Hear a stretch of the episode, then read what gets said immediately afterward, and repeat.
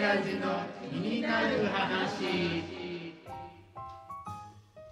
この番組は模型の世界首都静岡の木製模型メーカーウッディ・ジョーからお届けする模型の話。静岡には有名なプラモデルメーカーがたくさんありますがもともとはすべてのメーカーで木製模型を作っていました。その創世記を知る数少ない男。ウッディ・ジョーの毛のない親父が語る模型の話。どんな話が飛び出すかはこうご期待。それではどうぞ。はいというわけで先輩、はい。今回も始まりました、はい。今日もよろしくお願いしはいます、、お願いします。今日はですねいよいよあのーそういえばあの5月の、えーホビーショーの時、はい。えー、と今年の秋ぐらいには、えー東照宮がえできるよっていうお話を聞いておりましたが、え東照宮はできましたか？えーっと、あの、拝殿の方を、はい。えー前任の落合宮司からはい。図面をいただいて、はい。なんとかそれを作ってみたいなと思ったけど、あまりにも彩色がはい。綺麗で、はい。それをどうしてやったら、あの、みんなに作ってもらえるかなと思ったけど、とうとういくら考えても、あの、できなかったもんですから、えじゃあじゃあ久能山の何かを作んなければってだから家康が眠ってる石棺っていうことも考えたりしたこともあるんです。えはい。ただ石棺を作ってそれをうちに飾ってもらうっていうのもそれも何かおかしいじゃないかなって思って、はいじゃあ一番最初はこの楼門がはい。あ久能山入ってくる時に楼門があるもんですから、はい。それをじゃあ再現して、えーやってみようっていうことで、はい。はい。この楼門を作ることにしました。ええええ。で、えー、と実際にこれは、えー、と楼門は2種類あるんですか？えっと一応ね、はい。あの楼門は一つなんだけれども、はい。あのぬ実際には濡れてるんだけれども、ええ。塗るっていうのはなかなか難しい。それとあの塗料がかかったり高くなるもんで、はい。何しろ今みんなにこう安くできたら作ってもらえたらはい。それで木の良さっていうのは白木の方が木の良さがはい。ある。はい。ただし実際のものは色が濡れてるもんですからえ。じゃあ色を塗ったのとえはい。えーだそのまんま木のまんまで白木のままでっていうことで今までは一つの商品を塗ってもらったり白木のままで置いてもらったりしたんですけどこれは一回、えー白木は白木、はい。えーあの塗った方は塗装した方ははい。塗装。それだと面白くないもんだから、はい。竹あかりっていうのはまた10月には9月の16日だっけか。9月16日からはい。竹あかりがあるんですが、ただ、えー、楼門だけじゃなくてその前で竹あかりをこの竹あかりも、はい。あの実際に、えーそこに竹あかりを置いてくれる人のとこまではい。行ってどんなものを作ってるんですかって見せてもらったりして、はい。ああこれを竹あかりをつけてやったらまたみんな喜んでくれるかなってこれ明かりがつくっていうことはすごええ。くこの入る商品が入るってことで、はい。えー塗装してある方はあのー竹あかりも、はい。それと竹あかりも随分これ見ても16 10何箇所あるの？16箇所16箇所ねはい。あるでしょう、はい。その明かりを入れるだけでもあの大変なんですよ。はい。それで高くなってしまうもんですから、じゃあ、あのただ白木のものなるべく白木のものは安くしようってことで。だからって特別安い、まあ、ななるべくこう作りやすくて、え。えーっていうことで白木を作ってどうしても自分は凝ってるからこの通り竹上がりもいいからだやりたいっていう人はこっちをやってもらったらどうかなって、ええええ。二通りはい。を作りました。あーそういう意味であの今までってねええ。あのウッディショーさんの商品ってええ。あのスケール違いで同じ建物っていうのはありましたけど、同じスケールで、えー、と2つの種類があるっていうのは今回初めて初めてです。ですよね。えでもあの僕も今私の目の前に楼門が2つあるんですが、まあ本当にまあ一見ですねあの全く違うよう違う建物のように見えてしまうというこうちょっと不思議なねあの形であの2種類ありますけれども確かにこの竹あかり竹あかりいいですねこれね。ええ。明かりがつくとすごく、ええ。あの映えますからね、えええ多分喜んでもらえる僕はいつも何か作った時えはい皆さんに喜んでもらいたいなっておこれいいなっていうふうにはい。やってもらえたらなっはい。てだからあの獅子もこのお表から見るとはい。見えないけれども、はい。獅子もはい。ちゃんとあのソフトメタルではい。作って、はい。あの再現しておろからはい見てもはいはい本当にねあの、はい。ちゃんとして。はい。ただあの白木の方ははいレーザーではい。ちょっとややってるってそういう多少の違いははい。あるんですが、はい。それでも見てこうして見てもらえば、ああはあああこうなってるのかっていう。はいはい。そうですね。見え方が全然違いますね。はい。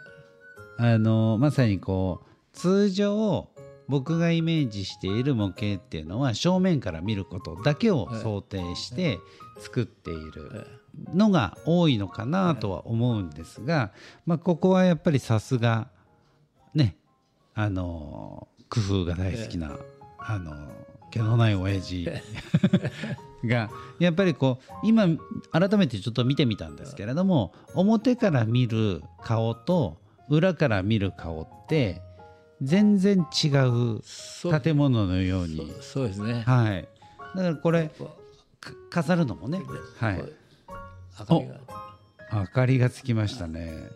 ねはい。今ここ明るいから、はい。あんまりあのあれだけれどもちょっと暗っぽくなった時これはい。をやると、はい。やっぱりすごくこう、ねあ、こうして電気をはい。つくとすごく、こう何とも言えない雰囲気が。あそうですね。なんかあのすごく風情がありますよねそれで、はい僕はねこの竹あかりのね。作ってる人に、はい。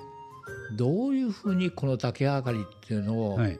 あのやったんですか？それで小学校中学生もはい。竹あかりをはい。学校の中で作ってるってことを聞いてどうして作ったんですか？はい。って何て言ったと思いますか？どどうしてた？ななぜ作るのかあえて竹あかり。なぜ竹あかりを作るのかさあ小林さんどんなふうな？なぜえーっと すいませんあの急に振られて困っておりますが なぜ作るのかと言われたら何でしょうあのなんとなくですけど、はいはい。徳川家康さんをあのお盆とかの迎え火とか送り火あるじゃないですか、えーそういうイメージなのかなってちょっと思ったりはしたんですけど。そうじゃなくて、はい。放置竹林っていうのはすごく今あの崖崩れがはい。多く発生して、そういうところから崖崩れが起きてるもんだから、はい。放置竹林を直そうってじゃあ何をやったらいいかなってみんなに喜ばれて、えーこう放置竹林がなくなるっはい。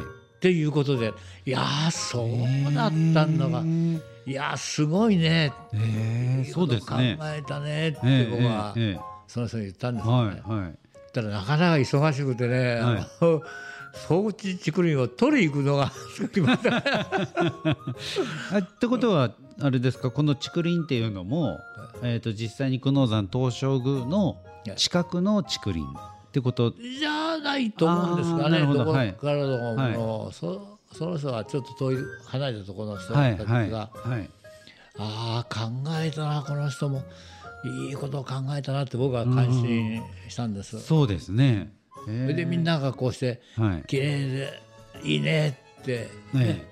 あのだから僕もなんとかそういう人に負けないようにいいものを作ってみんなに「はい。あいいねこれは」ってその知恵を少しいただいてこれをはい今作ったんです。えー。一番この久能山東照宮の楼門を作るのにあたって一番苦労したっていうのはどういうとこですか？やっぱり何度もそうなんですがはい。忠実にっ作ろうってこれも75分の1なんですが、はい。な75分の1ってずいぶん小さい実際の建物あのよりもずっと小さくなるわけだよね、はい。75分の1だから、その小さくなってもこの大きくそう実物のなるようにはい。こう作っていくっていうのはだからこれは多分小屋さん気が付かないで軒先もはい。金でね全部塗ってあるんあですよ。本当だ。はい。多分ここういうとこにそのもう言われてあそうですね。あいやよくこんなことできますねっていうようなことをやっぱりやりたいっていうのは。